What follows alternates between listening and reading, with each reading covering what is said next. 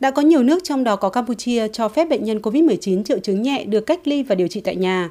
Ấn Độ khuyến cáo người bệnh cách ly ở nhà, còn ở Anh bệnh nhân có thể trở về nhà nếu thở ổn định. Tiến sĩ Mike Ryan, giám đốc các tình trạng khẩn cấp của Tổ chức Y tế Thế giới cho biết, có hai lý do khiến nhiều nước đề nghị bệnh nhân ở nhà chăm sóc. Lý do đầu tiên là khi hệ thống y tế tại một quốc gia bị quá tải do gia tăng đột biến các ca bệnh trong cộng đồng và công suất giường bệnh trong bệnh viện quá tải. Trường hợp thứ hai là khi bệnh nhân có kết quả xét nghiệm dương tính, tuy nhiên họ không hoặc có các triệu chứng rất nhẹ. Khi đó, các bác sĩ sẽ phân loại các nhóm có nguy cơ nếu bệnh nhân không mắc bất kỳ bệnh tiềm ẩn nào như bệnh tim mạch hoặc bệnh phổi mãn tính và họ không thuộc nhóm người già có thể được điều trị tại nhà.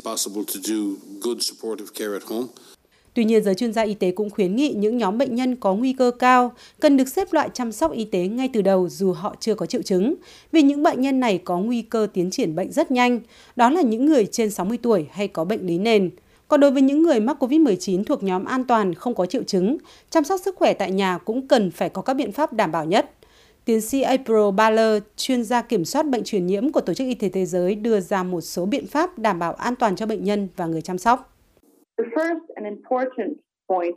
Điểm đầu tiên và quan trọng là người bệnh nên ở trong phòng riêng biệt, giữ khoảng cách ít nhất 1 mét. Thứ hai, điều quan trọng là phải thông gió tốt trong phòng của bệnh nhân và bất kỳ không gian chung nào. Thứ ba, nên có một người chăm sóc cho bệnh nhân và người chăm sóc đó không có bệnh lý nền. Thứ tư, người bệnh và bệnh nhân tuân thủ đầy đủ các quy định đeo khẩu trang, khử trùng tay và các vật dụng bề mặt có thể tiếp xúc, đặc biệt là các chất thải từ bệnh nhân phải được đóng gói an toàn. Theo Tổ chức Y tế Thế giới, khi chăm sóc bệnh nhân tại nhà, điều quan trọng là phải theo dõi tình trạng bệnh thường xuyên, quan tâm bất kỳ dấu hiệu cảnh báo nào. Đối với người trưởng thành, họ có thể bị hụt hơi, thở nặng nhọc, kêu đau tức ngực, có vẻ mất nước. Còn đối với trẻ em, chúng đột nhiên cảm thấy bị khó chịu, bỏ ăn, môi hoặc mặt xanh. Và trẻ sơ sinh không có khả năng bố mẹ. Đó là những dấu hiệu cần chăm sóc y tế khẩn cấp. Khi ở nhà, một số bệnh nhân có thể được yêu cầu đo độ bão hỏa oxy. Tuy nhiên, tiến sĩ Maria Van Kerkhove, chuyên gia dịch tễ của Tổ chức Y tế Thế giới, đưa ra một số khuyến cáo. Tôi xin khuyến cáo về việc sử dụng oxy.